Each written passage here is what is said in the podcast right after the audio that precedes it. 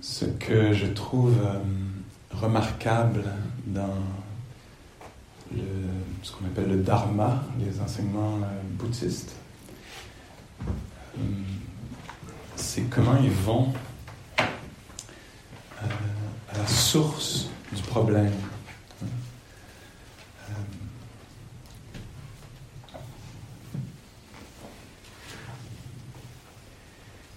Et oui, comment ils vont à la source du problème, comment la, méthode d'observation qu'on appelle pleine conscience et tout ce qui vient avec euh, permet de révéler un peu la, structure de la réalité euh, euh, pour, oui, pour la comprendre, pour sortir de la confusion et de cette façon-là pouvoir trouver la paix, ou euh,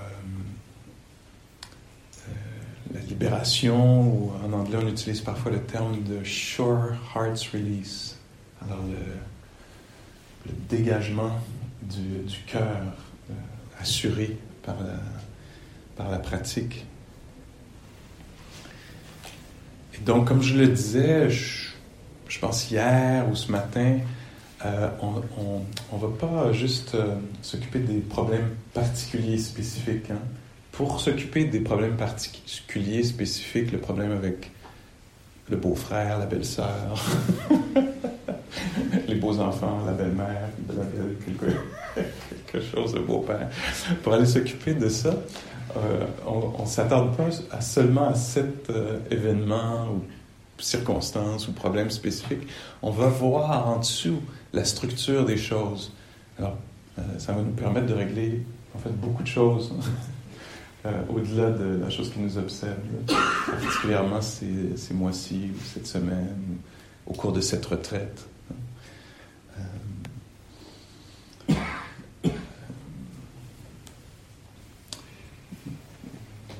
je pense tout à coup à il y a un livre qui s'appelle, je pense, Les quatre nobles vérités. C'est des enseignements du Bouddha, mais il y a un livre particulier de. Euh, non, ça s'appelle The Noble Eightfold Path, le livre de Bhikkhu Bodhi. En tout cas, au début, en parlant des enseignements, en fait, c'est ce qu'il dit. Il dit euh, si on veut aller sur un chemin euh, spirituel, il faut aller voir si c'est un chemin qui va aller à la source du problème. C'est très important là, si on est pour s'engager, euh, investir du temps, de l'argent, euh, euh, oui, beaucoup de temps d'études, de pratique. Il faut, s'assurer qu'on va au, cœur du, problème. Hein. Et, donc, moi, c'est l'impression très, très forte que j'ai là, après même quelques années de pratique, qu'on va à la source du problème.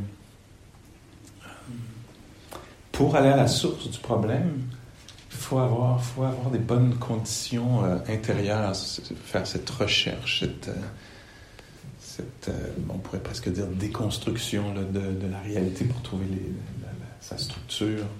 Il faut, c'est un travail très délicat, c'est un travail, c'est un travail subtil, c'est un travail inhabituel, et donc oui, ça prend, il faut être bien équipé.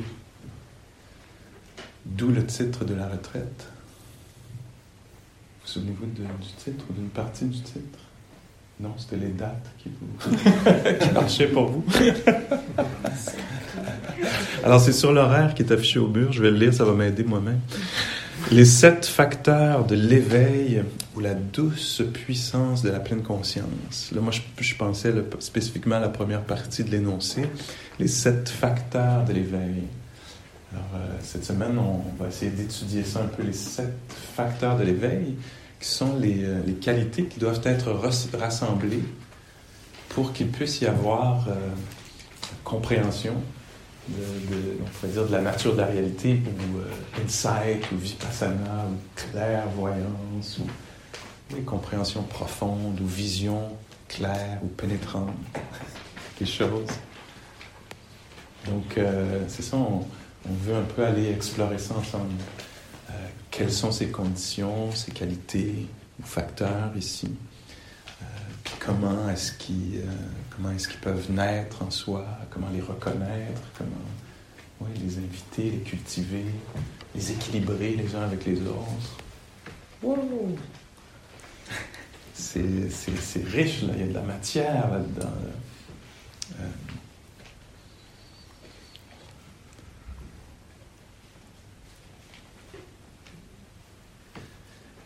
et donc, euh, est-ce que je devrais les nommer les sept? Ou garder le mystère? garder l'attention? Parce que l'esprit est. Hein? Parce que coup que je les ai donné les sept, euh, tout le monde va commencer à penser au retour à la maison. ouais, ouais, ok, on sait c'est quoi les sept. Peut-être que je peux les nommer quand même, non? Euh, il y a plusieurs façons de les présenter. Une façon linéaire, comme progressive, que euh, une qualité naturellement va amener à l'autre, qui va amener à l'autre, qui va amener à l'autre. Il y a une façon de les présenter, euh, tiens, je vais commencer par les images autour de ça. Il y a une façon de les présenter comme, euh, comment vous appelez ça En anglais, on dit si, ça, quand un jeu là, où un enfant est assis ici, un enfant est assis ici, puis ça fait comme ça, une balançoire, un balancier, quelque chose comme ça. Des fois, c'est présenté comme ça parce qu'il y a y a trois facteurs qui sont calmants, il y a trois facteurs énergisants. Et dans la pratique, on veut développer à la fois les qualités de calme et d'éveil. On en a déjà, on pourrait dire, beaucoup parlé depuis le début de la retraite, de cet éveil, être éveillé, mais à la fois détendu. Alors, les sept facteurs peuvent être euh, présentés de façon linéaire progressive, peuvent être euh, présentés comme euh, balanciers, on pourrait dire, peuvent être présentés comme euh, un gros cordage dans lequel il y aurait plus des petites cordes, je ne sais pas c'est quoi les termes spécifiques, techniques de ça, mais vous voyez de ce, à quoi je fais référence, qui fait qu'on peut vraiment tirer quelque chose de, très lourd, parce que tous les petits cordages, les petites, cordes forment un grand cordage, alors les sept petites cordes forment une corde très très forte c'est de la, ça parle de la façon dont euh, ces qualités-là travaillent, ces facteurs mentaux travaillent euh, ensemble. Euh, une autre façon de les présenter, c'est comme une roue. Hein. Souvent, on voit la roue du dharma, par exemple. Dans ce cas-ci, ça serait il y aurait sept points d'entrée alors, l'image est utilisée pour dire que, d'une certaine façon, oui, on peut le présenter linéairement, progressivement, en commençant par la première et en finissant par la dernière. Mais dans cette autre image-là, on dit, ben non, en fait, si tu la dernière en premier, c'est très bien. Tu peux entrer d'où tu veux dans ce cercle-là. Il y a une, sorte de spirale, ça c'est l'autre image, plutôt qu'une roue, une spirale ascendante. Alors, on peut arriver de n'importe quel angle, puis si on entre là-dedans, oups, les autres vont être développés. Alors, c'est quelques-unes des. Euh, et moi, j'ai une image personnelle, donc ces images-là ont 1000, 2000 ans, 2600 ans, et j'en ai une qui a, qui a juste quelques années. c'est le gâteau au chocolat. Ou le pain. Et euh, dans l'expérience, pour moi, peut-être je vais sûrement réutiliser cette image-là, mais c'est comme si on nommait les ingrédients d'un gâteau et en fait, dans la pratique, il y a un moment où on n'arrive pas à discerner exactement l'œuf du, euh, du, beurre ou de... Est-ce que vous me suivez un peu? Ça devient... Ces, ces facteurs-là deviennent un peu euh, unis. Et euh, même, j'ai... Oui, c'est ça. Puis là, après, ben, quand on veut passer la recette à quelqu'un, on lui dit, ben, ça te prend ceci, cela, cela, mais l'expérience elle-même est peut-être pas une expérience de parties séparées, mais plus de quelque chose, certaines, certains goûts particuliers. Là. En tout cas, je travaille là-dessus tranquillement sur cette image. Dans mille ans, va être ça va être la bonne image. on est au début, à la genèse de cette image. Et euh, donc, ça me permet de garder un peu le suspense sur les qualités elles-mêmes. Quelles, euh, autres euh, images sont utilisées? Celle-ci. Et euh, oui, pour présenter la, version linéaire ou progressive, euh, ça c'est une image qui vient du Bouddha, donc ça sera peut-être la dernière cette fois-ci. Et euh, peut-être que vous avez déjà entendu, on retrouve ça dans les enseignements, le Bouddha dit de la même façon que quand il pleut dans la montagne, les gouttes de pluie, très naturellement. Donc il nous présente une image naturelle. C'est beau ça. Il y, a, quelque chose là-dedans. Donc il parle de quelque chose de naturel. Alors, naturellement, quand il pleut dans la montagne, les gouttes de pluie qui tombent au sommet de la montagne, naturellement vont descendre, naturellement vont se joindre à un ruisseau, qui naturellement va continuer à descendre et se joindre à une rivière, qui naturellement va couler vers euh, peut-être un fleuve, qui naturellement va euh, se rendre jusqu'à l'océan. Alors c'est absolument naturel pour l'eau de tomber, de descendre et euh, comme ça d'aller jusqu'à la mer ou à l'océan. Et euh, donc il utilisait cette image-là et disait de la même façon quand de la même façon quand il y a la pleine conscience quand il y a la pleine conscience naturellement la pleine conscience va faire naître ce que je vais, je vais utiliser le mot avant qu'on entre dans les détails, juste pour la liste, euh, la, liste, la première fois qu'elle est nommée. Naturellement, la pleine conscience va faire naître la curiosité, qui naturellement va être énergisante, va faire naître l'énergie, qui naturellement va faire naître une sorte de joie, d'enthousiasme, de joie curieuse. Là, je suis rendu à quatre la pleine conscience, naturellement, va faire naître la curiosité, qui va faire naturellement naître l'énergie, qui naturellement va faire naître une sorte de joie, d'enthousiasme, de, joie curieuse. Naturellement, quand il va y avoir cette, euh, cette joie curieuse, engagée, naturellement, l'esprit va se calmer. Naturellement, un esprit calme va devenir concentré ou unifié, synonyme naturellement, un esprit unifié ou concentré va devenir équanime, stable, stable. Naturellement, un esprit stable, avec toutes les autres qualités qu'on a nommées, naturellement, cet esprit-là va découvrir la nature de la réalité. Naturellement, un esprit qui découvre la nature de la réalité va se dégager, va faire l'expérience de la liberté, ou de la sagesse, si on veut passer par ça, ou de... Ou de il y a des mots qui sont employés qui semblent peut-être... Euh, ben voyons voir, je vais les nommer, vous verrez s'ils semblent négatifs, positifs. Va faire naître le désenchantement. Désenchantement, c'est un, terme très, très, très positif dans les enseignements. Hein, comme opposé à être sous le charme de quelque chose, être sous l'emprise, avoir reçu un sort, le sort de la confusion, ne pas comprendre comment les choses fonctionnent, prendre les choses personnellement, pourquoi ça m'arrive à moi, etc. Alors le désenchantement, euh, c'est la libération du euh, spell, de, de du peut-être sortilège,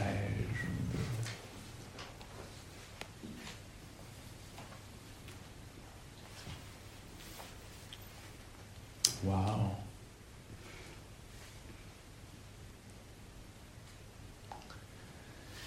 Et donc la première, c'est pour ça que, pour ça que, c'est pour ça que 2600 ans plus tard, on parle tellement de la pleine conscience. Hein? Pourquoi?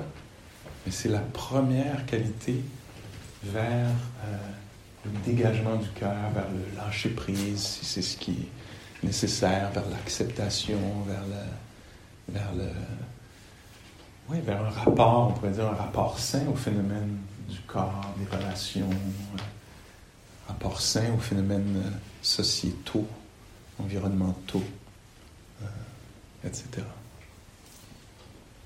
Et donc, oui, une autre image encore, ce serait le, sillon. On pourrait dire que dans le sillon de la pleine conscience, il y a un paquet de qualités qui peuvent naître. C'est un, facteur mental extrêmement sain qui est sain, qui n'est pas nuisible, mais qui est bénéfique. Quand on dit bénéfique dans la psychologie euh, bouddhiste, ça veut toujours dire bénéfique pour soi et pour les autres, pour la terre, pour les relations, pour la société. Alors c'est un facteur qui n'est jamais de trop, jamais malvenu. Le facteur de la conscience, être conscient, être sensible, conscientisé, sensibilisé à ce qui se passe, à ce qui a lieu, à ce qui est en, train de se passer en opération. Donc ça, c'est cette première qualité que plusieurs définissent de plusieurs façons. Là. Demander à John, ça va être ça. Demander à Saki, ça va être d'autres choses. À Florence, ça va être une autre affaire, etc. Toutes sortes de mots utilisés pour tenter de cerner un état mental, une, attitude, ou facteur de l'esprit, une qualité de l'esprit, un phénomène qui est aidant.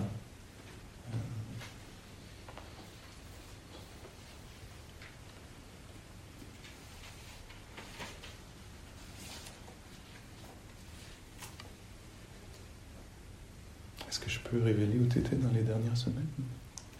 Alors, euh, dans les dernières semaines, quatre semaines plus ou moins, Gwenola était, euh, était en retraite. Elle sort d'une longue retraite. Alors, je dis ça juste parce que j'allais me dire, si tu veux euh, embarquer, ajouter des nuances, ou tout ça, je t'invite vraiment, tu es, invité. Je veux profiter là, de, du fait que tu as été touché profondément par, euh, par cette euh, pratique, que tu as vu plein d'applications de, de, ça. Alors, vraiment, je t'en prie, Hum. Donc, la pleine conscience que moi, j'ai essayé de définir à ma façon, découvrir, euh, c'est pas, à moi, ça c'est copier-coller, découvrir euh, le familier. Pour, toujours avec l'idée d'aller voir, un peu révéler les structures de, de la psyché, révéler les, les, croyances un peu inconscientes, cachées. Révéler surtout, peut-être une façon euh, plus bouddhiste de le dire, révéler comment on construit le monde, comment on le perçoit, comment on le conçoit, hein. puis les, les vues erronées là-dedans. Hein. Il, y a plein de petites et grosses erreurs dans cette façon-là de voir la réalité, que nous, on ne questionne pas, on pense on ne pense pas en termes de perception. Hein. On dit, tiens, c'est comme ça, c'est comme ça, cette personne est comme ça. Hein. Il y a pas de, souvent, il n'y a pas trop de questionnement. Ce qui est perçu et nous apparaît comme la réalité plutôt que comme un mirage, l'image du Bouddha. Donc nous, on veut prêter attention pour aller révéler la nature des choses, révéler qu'une perception est une perception. Pas la réalité, mais une perception. Quelque chose d'autre, un peu différent un petit peu plus fabriqué, conditionnel, conditionné, euh, dépendant, euh, éphémère, changeant, fluctuant, puis très souvent erroné, une, interprétation un peu faussée, pour de bonnes raisons. Et donc, donc on, nous, on retourne découvrir le familier. Je pense à un enseignant que j'ai eu qui disait, euh, encore une fois, c'est en anglais, j'ai beaucoup pratiqué en anglais. Parfois, il faut que je le dise en anglais pour qu'on trouve ensemble la traduction. Euh, qui disait, euh, en parlant de cette qualité-là de la pleine conscience, reactualizing memory. Alors, c'est l'idée qu'il y a une nouvelle version de la réalité, d'un phénomène. Par exemple, on peut très bien voir un arbre, dire, ah oui, c'est un arbre. J'ai vu, on m'a expliqué ça quand j'avais deux ans. J'ai compris, puis depuis ce temps-là, je suis blasé avec les arbres. Alors lui, il suggérait, tiens, on a la chance ici d'avoir une nouvelle version des choses. Hein. Je me souviens même d'ailleurs ici, je ne sais pas si c'est la dernière retraite, non, peut-être avant, mais euh, je me rappelle qu'on... Est-ce qu'on avait écrit des petits haïkus, quelque chose comme ça? En tout cas, mais je me souviens en tout cas que quelqu'un décrivait ici oui, c'était à, travers un haïku, donc un, poème très très court qui, montre une, une compréhension des choses, de, l'impermanence des choses ou de la nature, oui, fluctuante des choses. Et euh, donc, il y a une personne, je ne m'arriverai pas à me rappeler du haïku, mais c'était très joli, qui disait, euh, la première phrase, elle disait, vas-tu te souvenir, je déteste les dates. Est-ce que c'était les dates? Je l'ai entendu de toutes sortes de façons. Je déteste le céleri, je déteste le, la rémoulade. Je déteste. Alors, celle-là, c'était, je pense, je déteste les dates. Oh, tous les moments de joie que j'ai manqués. Alors, on comprenait, en tout cas, dans, dans la façon dont c'était construit, que la personne euh, a vu les dates à 4 heures, là, quand il y a un petit dessert qui apparaît, peut-être, et s'est dit Ah non, des dates, je déteste les dates, mais peut-être par curiosité ou ennui, ou je sais pas quoi, mais qui est, allé prendre une date, a goûté, et tout à coup, a vécu une expérience différente. Et là, tout à coup, il y avait ce regret d'avoir manqué tant de dates dans sa vie.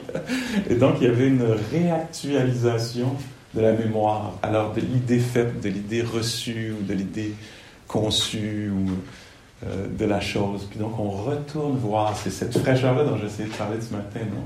Alors, on va, on va revoir qu'est-ce que c'est. Hein?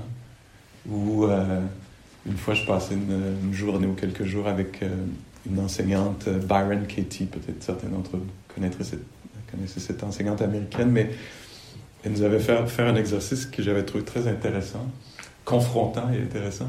Mais elle nous avait dit, donc prenez la feuille, il y avait une feuille, il y avait déjà quelque chose d'écrit, je pense.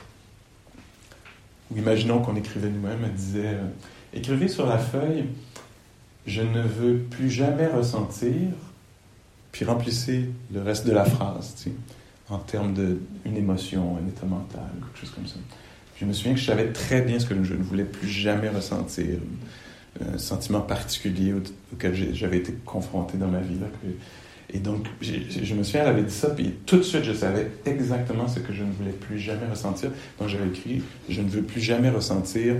J'avais rempli le, le, reste de la phrase. Et elle avait dit Bon, tout le monde a terminé. Tournez la feuille. Maintenant, écrivez J'ai tellement hâte de ressentir. Et écrivez la même émotion. là, j'avais écrit non. Pas j'avais écrit non, mais je m'étais dit dans ma tête Non, non, non, non. Non, ça, j'embarque pas là-dedans, c'est sûr. Et donc là, je veux pas que ce soit absolu à propos de toutes les choses, mais à propos de celle-ci qui me concernait moi à ce moment-là, je me suis arrêté puis j'ai juste, je suis resté avec ça là, avec le non. Puis tout à coup, j'ai pensé, mais en fait, cette émotion-là va revenir parce que je l'ai vue quelques fois dans le passé.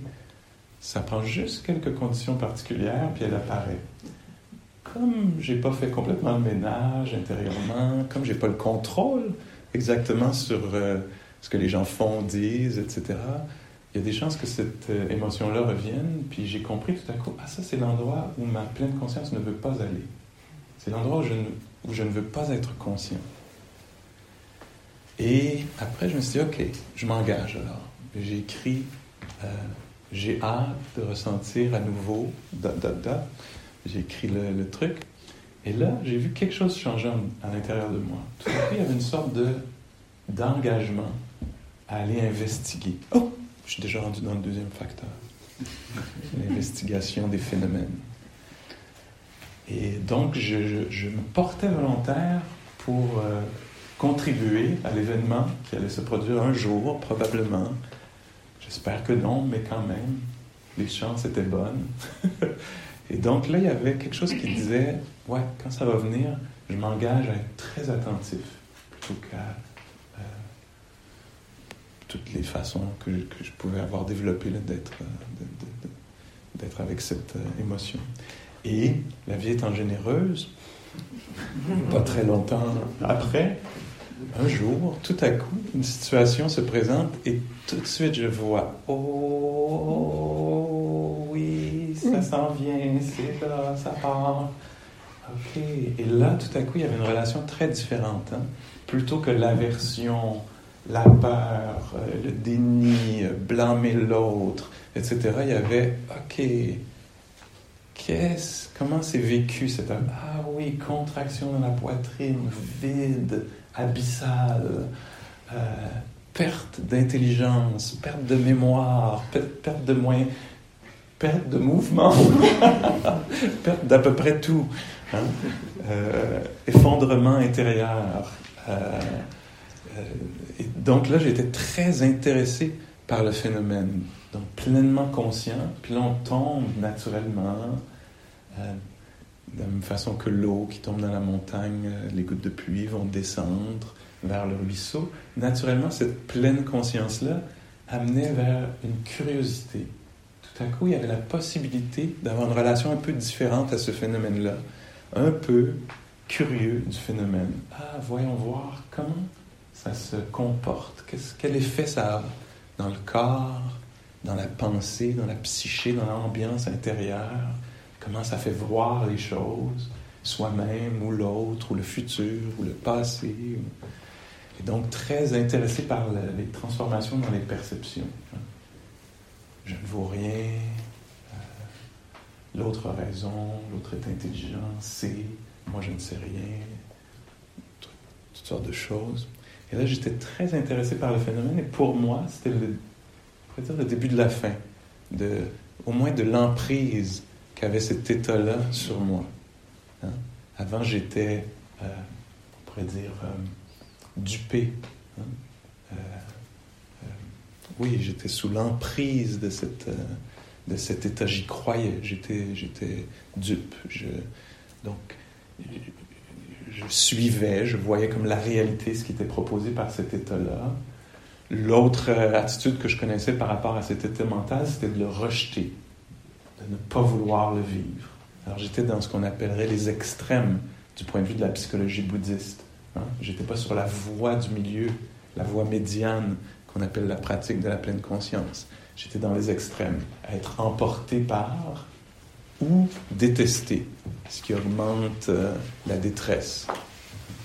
Et là, je, cheminais, euh, clopin clopin, de façon très bancale, sur le chemin de la voie du milieu. Être intéressé, conscient, se conscientiser, se sensibiliser à un phénomène.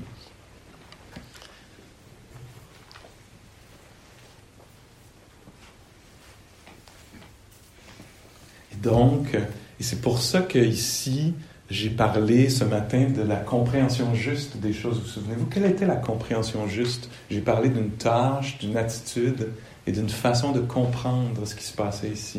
Est-ce que quelqu'un veut s'essayer? C'est pas facile, c'est des choses qui peuvent. Euh, je comprends que ça, se dissipe presque immédiatement après avoir été entendu. C'est pour ça que je le ramène connais la nature éphémère des choses, comment elles apparaissent et disparaissent très vite. Alors la compréhension juste que je présentais, c'est que les choses, on, observe les phénomènes, on, ressent les phénomènes, on s'intéresse aux différents phénomènes, pas d'un point de vue très personnel, mais du point de vue justement de phénomènes humains, de la nature humaine. Alors le mot euh, qui traduit, que j'ai traduit par curiosité ou investigation, donc cette deuxième qualité, dans les enseignements bouddhistes, en pali, ça, s'appelle Dhamma Vichaya. Dhamma Vichaya. Dhamma, c'est un mot en pali. En sanskrit, ce serait Dharma avec un R. Dharma avec une lettre majuscule, Dharma ou Dhamma avec une lettre majuscule, c'est les enseignements du Bouddha dans le contexte, contexte ici.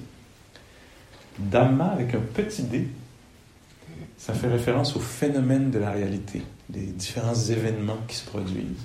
Moment d'audition, un moment de contact visuel, une émotion, des phénomènes de l'expérience humaine. Et donc, Dhamma, ça veut dire phénomène, et Vichaya, ça veut dire investigation. C'est la deuxième qualité qu'on veut développer ici, que moi je traduis par curiosité. Être curieux des phénomènes. Alors là, on est vraiment dans la révolution. Hein. Plutôt que de ne pas vouloir vivre quelque chose, par exemple, ou d'être complètement dupe de cet état-là, s'éveiller à ceci, peut-être pouvoir le nommer, le reconnaître et s'intéresser à ceci en tant que phénomène humain. Hein? Alors imaginons moi que je suis assis ici et que je veux être de retour à la maison avec le chat. Donc une façon d'être en relation avec ceci, c'est d'y croire. Si j'étais à la maison avec le chat, on serait tellement bien ceci, cela. Donc, je pourrais être complètement dupe de, cet état mental, de désir, de manque, de, etc. Ou je peux me dire, ah non, Pascal, ou dans les enseignements, on dit que le désir, c'est mauvais, alors il ne faudrait pas que j'aille de désir, etc. On pourrait repousser la chose.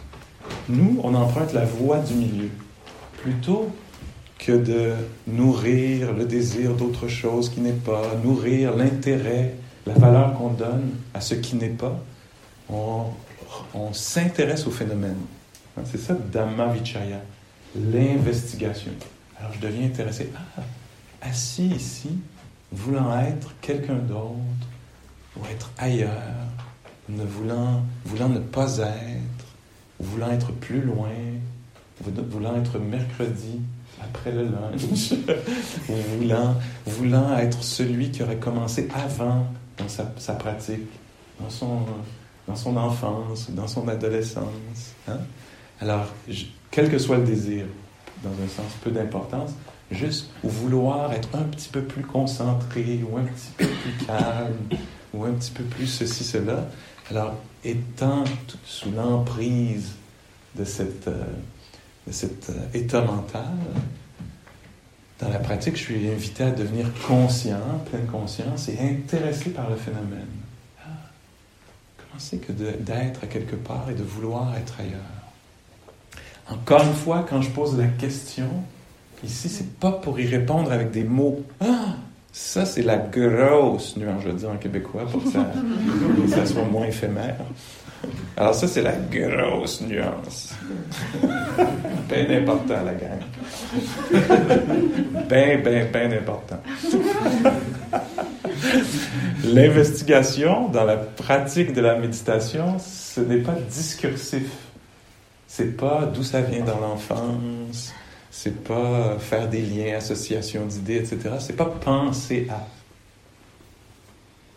Penser à, c'est sa propre chose, qui n'est pas la méditation. L'investigation, c'est un terme très très particulier, en tout cas ce qu'il veut dire dans, la pratique euh, de la méditation. Ça veut dire être intéressé par un phénomène, son, son, son comportement, où il est ressenti dans le corps. Alors, c'est pas par la réflexion. Euh, me suivez-vous quand je dis ça? C'est être avec. Ça s'apparente peut-être à la biologiste qui va dans la forêt euh, euh, faire de la recherche, découvrir un peu le comportement d'un animal d'un groupe d'animaux, etc. Alors, la biologiste se cache dans euh, quelque chose. Il y, a, quelque chose qui lui permet d'être très discrète et équipée de son attention et de ses jumelles, de ses longues vues, de ses lunettes d'approche, observe. Alors, dans un sens, ça paraît assez passif. Hein?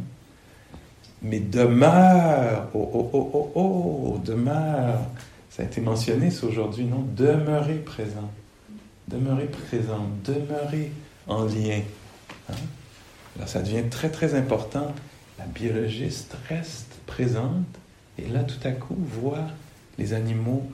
Tout à coup, il se passe rien. Il pourrait devenir ennuyé. Ah, il se passe rien. Il se passe rien. Je vais aller au pub prendre une bière. Je vais penser à ce qui se passe la semaine prochaine. Là, tiens, je vais partir. Je vais faire les longues vues. Je vais faire les animaux. Il se passe rien. Bon, la semaine prochaine, ceci, mon futur, comment je vais finir ça, etc. Non, la biologiste reste présente, hein, aux aguets, hein, même s'il se passe peu de choses, même si ça paraît très neutre. Ne se décourage pas immédiatement. Ah, je trouve jamais rien quand je vais dans le bois.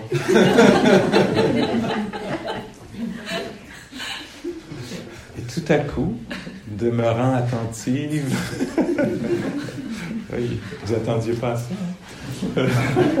Demeurant attentif, tout à coup, quelque chose apparaît. Une ombre, un mouvement. Ah, reste caché. Et là, se met à voir des choses. Ils se battent. Les petits se battent. Quelques heures plus tard, ah non, les petits se battent pas. Ils jouent. Quelques heures plus tard, ah non, ils apprennent à utiliser leur croc, à connaître la force de. J'invente parce que je suis pas biologiste, mais pas pire, hein? Et donc, en demeurant, en demeurant, des liens se font. Compréhension et les choses sont révélées d'elles-mêmes. Assieds-toi là, sache que tu es assis et tout le dharma sera révélé pour toi. Hein? Alors assieds-toi, sache que tu es assis, assise, et tout le dharma sera révélé. L'image d'Ajahn Chah, d'ailleurs, est très très près de la biologiste. Hein?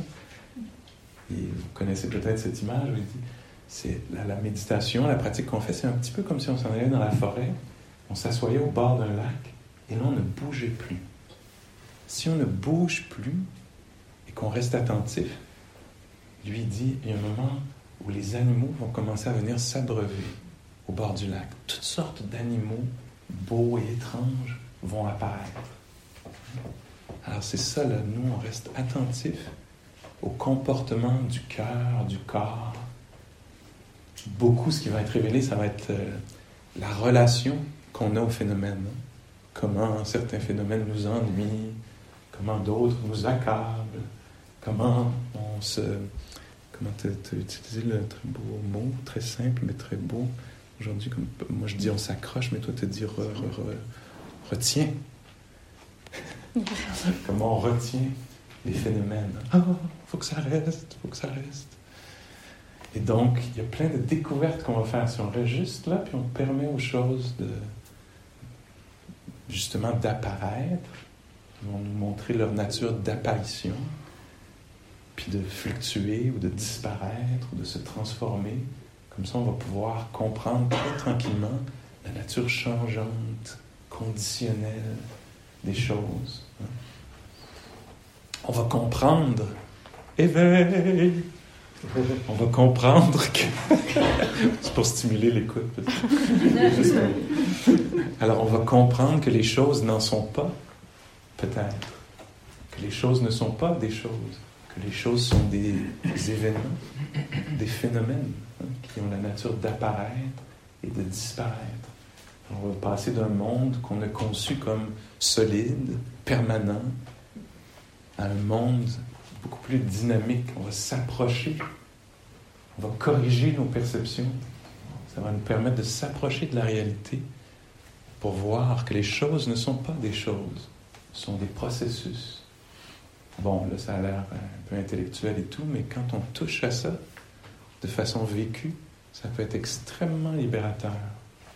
Ah, éventuellement, de comprendre que nous-mêmes, on est plutôt euh, événementiel que chosiciel. Alors qu'on se conçoit comme un jeu permanent, solide,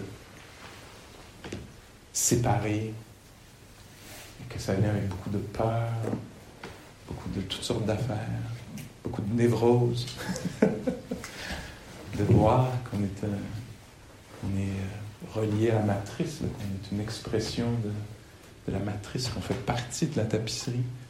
Ça risque d'être euh, libérateur, moins d'isolation, moins de peur, moins de peur de disparition, de disparaître, quand on voit que les phénomènes, de toute façon, sont constamment en train de...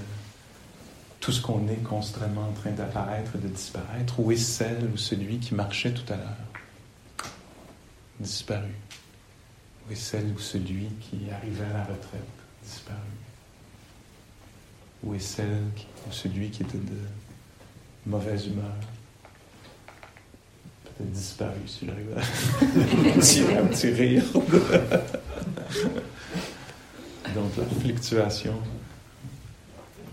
Le corps qu'on pensait comme une chose solide, dans une attention un peu plus soutenue, va révéler sa nature dynamique. Hein. Le corps debout, assis, endolori, léger. Hein. Le corps comme une expérience juste d'un goût qui apparaît. Ah, on va se rendre compte que les jambes, pendant quelques secondes, étaient disparues pendant qu'on croquait dans le cake au matcha. C'est ça, matcha?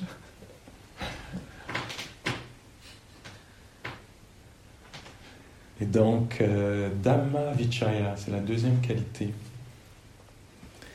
L'investigation des phénomènes.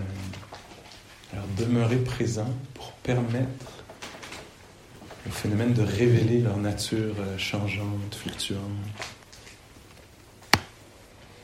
Pour permettre de révéler, euh, ça c'est un des, oui, un des gros aspects de la pratique, de révéler euh, nos tendances, nos, nos, habitudes, entre autres celles qui sont néfastes, qui sont affligeantes, notre, notre façon d'être en relation avec les phénomènes, hein, notre façon de créer du trouble nous, la façon de notre esprit de le faire, on peut le présenter comme ça. Alors comment, comment l'esprit est assez autosuffisant? Il suffit de lui dire assieds-toi là, ne bouge pas pendant quelques secondes. Est-ce que c'est possible? Si tu veux bouger, bouge d'ailleurs. C'est pas très ferme comme. Euh, alors tiens, tu t'es porté volontaire, assieds-toi là quelques minutes, fais juste respirer. Opinion, construction épique de toutes sortes. Hein? Est-ce que vous avez remarqué ça? Alors ça, ça vaut la peine de faire cette investigation-là. On n'est pas là pour être calme, en fait. Hein? On est là pour découvrir ce qui, euh, ce qui, euh, ce qui, ce qui crée du trouble. Hein? Pour, euh, pour, voir qu'en ce moment ici, non, c'est pas le beau-frère, c'est pas la belle-sœur, c'est pas le beau-père, c'est pas la belle-mère le problème. Parce qu'ils sont pas là. À moins que vous les ayez apportés là, c'est votre responsabilité. Mais le problème, il est créé ici, là, en ce moment. Ah, je refuse. Non, c'est l'autre. Beaucoup de notre réveil ici va être de, de s'éveiller au fait qu'il n'y a pas de danger immédiat. Puis comment on est facilement emporté dans la confusion, se débattant avec l'un, avec l'autre, avec des situations qui sont absentes. Hein. Comment on est, euh, on est, facilement dupe, c'est naturel qu'on le soit. Donc on s'assied là pour que soient révélées les bêtes étranges qui vont venir euh, s'abreuver. C'est celle-là, c'est pas d'autres que celles qu'on voit. Et donc, comment on peut apprendre à être moins dupe, à moins rejeter, peut-être à... Et puis moi, c'est quelque chose qui me, qui me personnellement, qui m'intéresse particulièrement.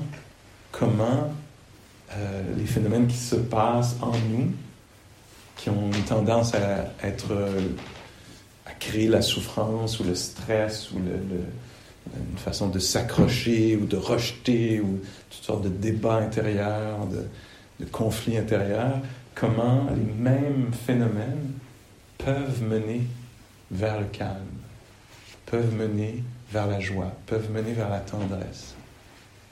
Que comment, comment l'expérience de la perte, qui va une expérience euh, qu'on va vivre plusieurs fois dans notre vie, de façon euh, peut-être un peu bénigne, bénigne,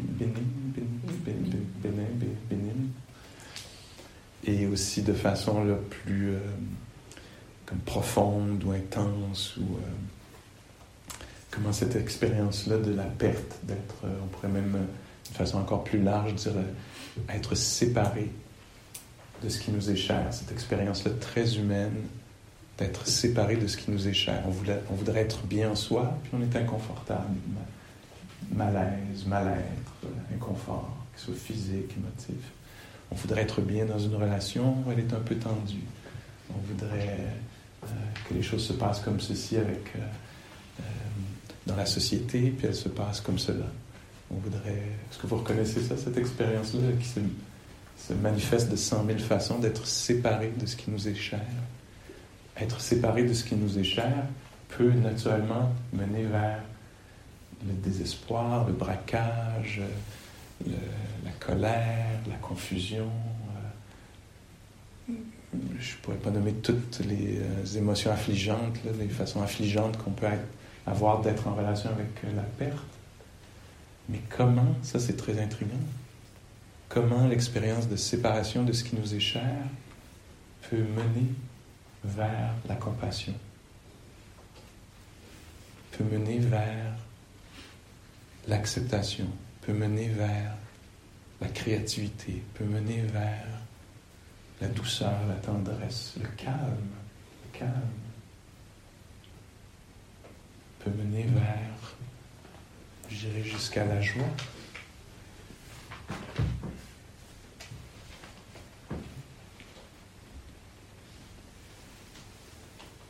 Alors ça, c'est euh, une investigation particulière. Hein. Ce deuxième aspect, cette deuxième qualité, là, pleinement conscient. On voit que la pleine conscience, c'est pas une finalité. Hein? Je suis pleinement conscient. Je peux être avec ma respiration. Je peux être avec 12 euh, pas sans perdre. c'est pas une finalité. Hein? On pourrait aspirer à être pleinement conscient. Dans un sens, c'est nul. non, mais je suis pleinement conscient.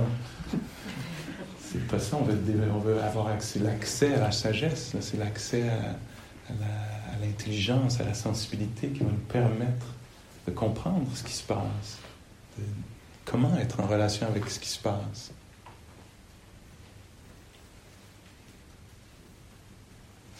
Le titre du livre de Outégénie, je l'ai nommé déjà dans ben, il y a plusieurs livres, ils sont tous, je pense, disponibles en ligne, si je ne me trompe pas. Un, des titres de, ces livres, c'est Awareness is not enough. Donc la pleine conscience n'est pas assez. Ah non, mais là quand même, j'ai tellement investi. Tous ces livres sur la pleine conscience. Donc la pleine conscience n'est pas assez. Il va falloir qu'il y ait une intelligence qui soit là. Donc par ici, là, dans, ce, facteur mental, ici, ça passe par la curiosité, l'intérêt pour le, comment se fabrique le trouble en soi. Puis on voit là que c'est pas la volonté, hein, parce qu'on pourrait être assis là, oui, je dois aller trouver comment ça. Il faut que je trouve maintenant. Révèle-toi. Non, non, c'est beaucoup plus. C'est un effort qui est beaucoup plus. Euh, c'est beaucoup plus de patience que c'est beaucoup plus d'humilité. C'est beaucoup plus conditionnel. Hein. C'est d'autres conditions que juste la volonté.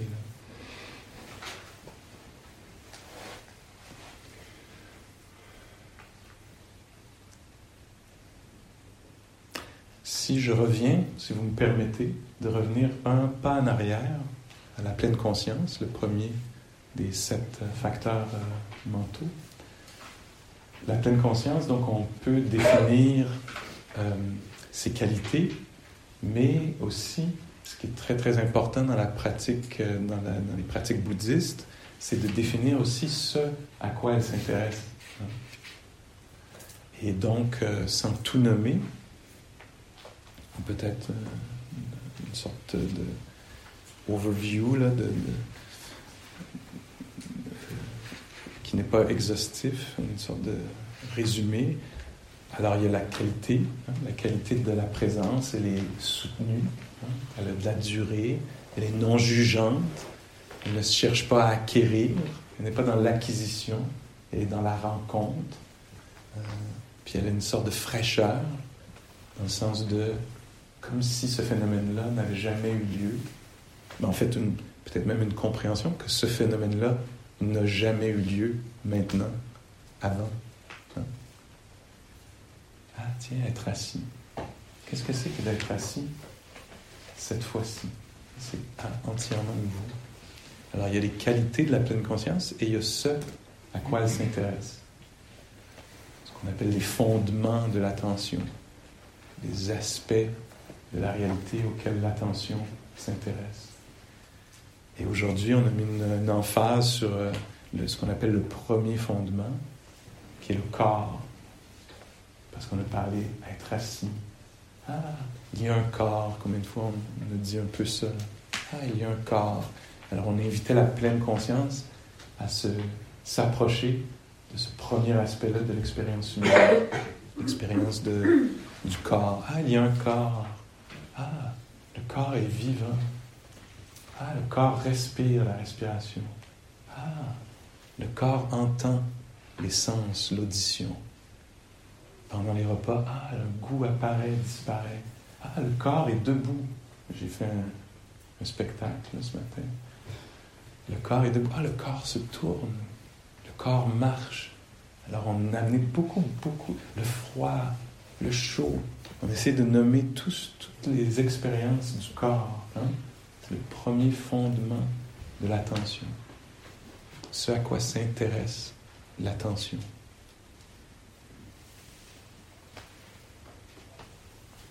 un autre, autre aspect de l'expérience qu'on va commencer à faire ressortir peut-être à partir de maintenant.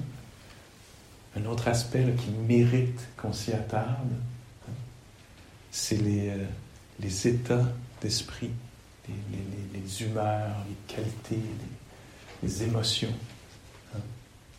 Alors, comment est la personne qui médite? Est-ce qu'elle est agitée? Est-ce qu'elle elle est dans le désir, veut autre chose? Est-ce qu'elle est dans l'aversion? Est-ce qu'elle est dans la curiosité? Hein? Alors, on, s'intéresse à, à ceci. On va en parler plus.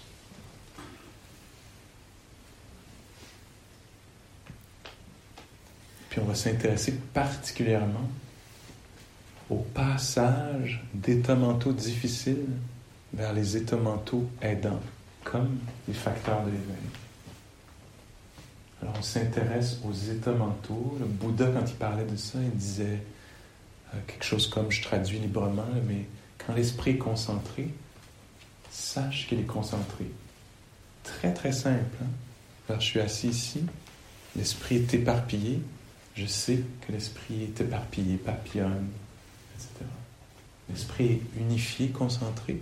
Il y a une présence peu soutenue. Je suis conscient de ceci, de l'état intérieur. L'esprit est amical. Ah, je peux être conscient de ceci. Hein? L'esprit est amical.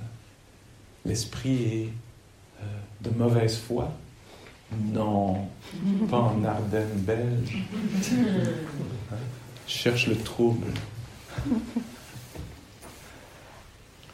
Ah oui, je suis conscient comment l'esprit cherche le trouble, juge les jugeants. Pas de jugement. Hein? Ah tiens, dans la salle à manger. Ah oui, l'esprit commande sur tout le monde. Ou sur soi-même. T'en prends trop, t'en prends pas assez. Pas la droite, etc. Alors, les instructions du Bouddha concernant les états mentaux, c'est juste, encore une fois, c'est vraiment l'idée d'aller au bord du lac, de s'asseoir et d'observer les phénomènes sans trop s'en mêler, hein, juste conscient. Alors, de la même façon qu'on est conscient du corps qui respire sans améliorer la respiration, ou du corps qui marche sans tenter de marcher mieux, on n'est pas dans un truc d'amélioration de la posture, on est juste ah, assis, assis. De la même façon avec les états mentaux, juste conscient de l'état mental présent.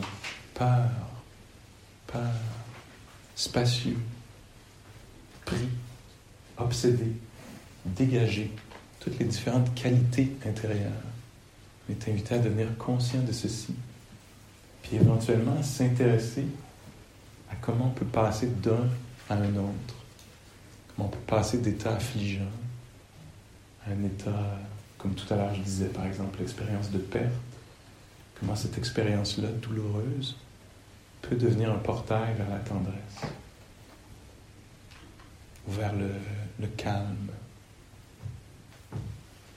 l'acceptation, etc.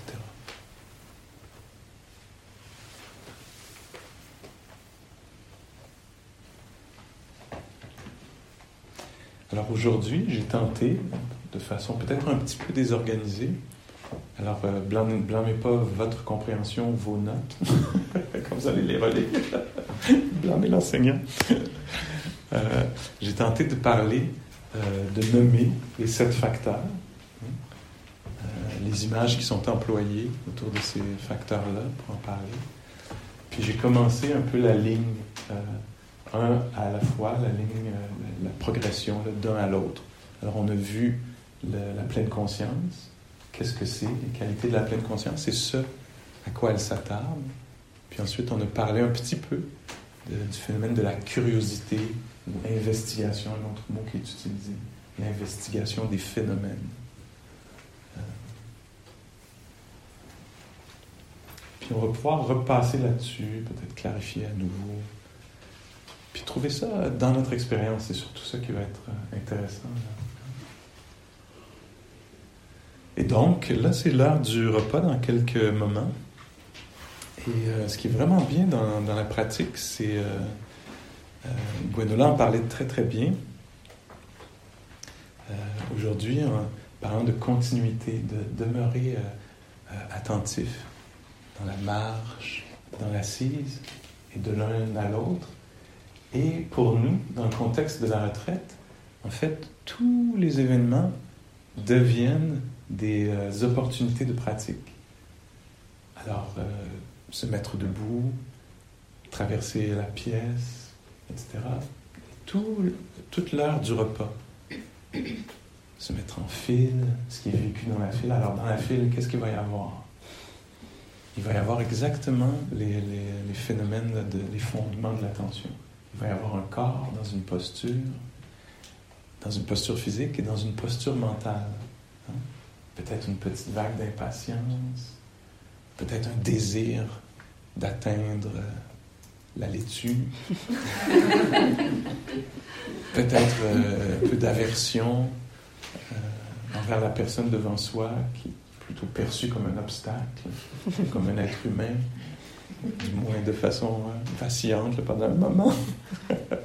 ah, j'ai pas vu que tu étais un être humain, je voyais juste un, un obstacle. Et donc, on est invité à être intéressé par les phénomènes, à être attentif, pleinement conscient et curieux de ce qui se passe. Pas avec l'idée que je devrais flotter d'un plat à un autre et vivre l'expérience de façon légère et euh, bienveillante envers tous. Non, on veut voir les fluctuations qui se produisent. La joie, l'amusement, la surprise, la, honte si elle apparaît pendant un moment, euh, si j'échappe un ustensile ou quelque chose, etc. Alors le jeu des fluctuations dans le corps, apparition de quelque chose de croquant peut-être, qui quelques secondes plus tard sera quelque chose de plus croquant, plus croquant du tout. Alors des apparitions, les disparitions dans les phénomènes physiques et aussi dans les états mentaux. Donc on est invité à être conscient et une valeur un peu de plus, peut-être curieux. C'est le deuxième facteur. Puis voyons voir si ça, ça mène naturellement vers l'énergisation ou vers une certaine joie. Ah, regarde ça. Comment l'esprit est comme ceci. Toutes sortes de découvertes. Les animaux étranges qui viendront à la salle à manger. Elle est déjà sur les murs. Nous, on s'intéresse particulièrement à ceux vivants intérieurs. Prenons un moment pour laisser les mots se dissiper.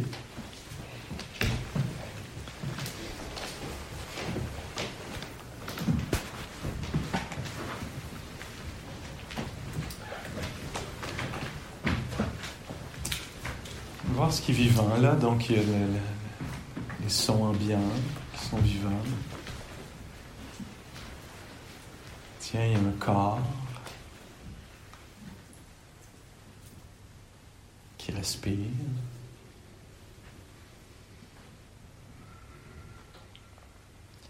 Et dès qu'on s'intéresse à ce corps, à la respiration, il y a des chances qu'on découvre un état mental, l'état de la personne qui, euh, qui médite, qui respire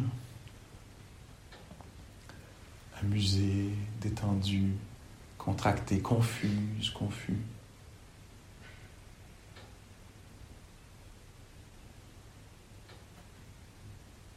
On s'éveille à l'état dans lequel on se retrouve. Léger, lourd, spacieux, contracté. C'est ainsi en ce moment.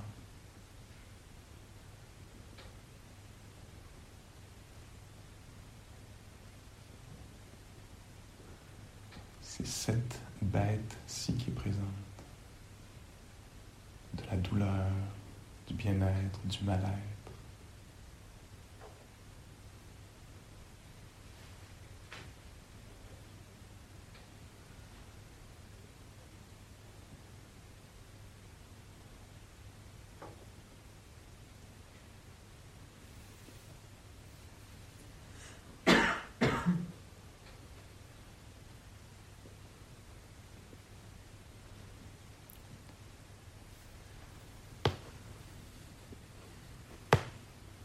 Nous naisse et soit cultivée euh, cette cette euh, attention et cette curiosité envers les phénomènes. Et que ceci nous mène très naturellement, pas à pas, vers l'éveil, la sagesse, la joie, la compassion, une liberté inconditionnelle.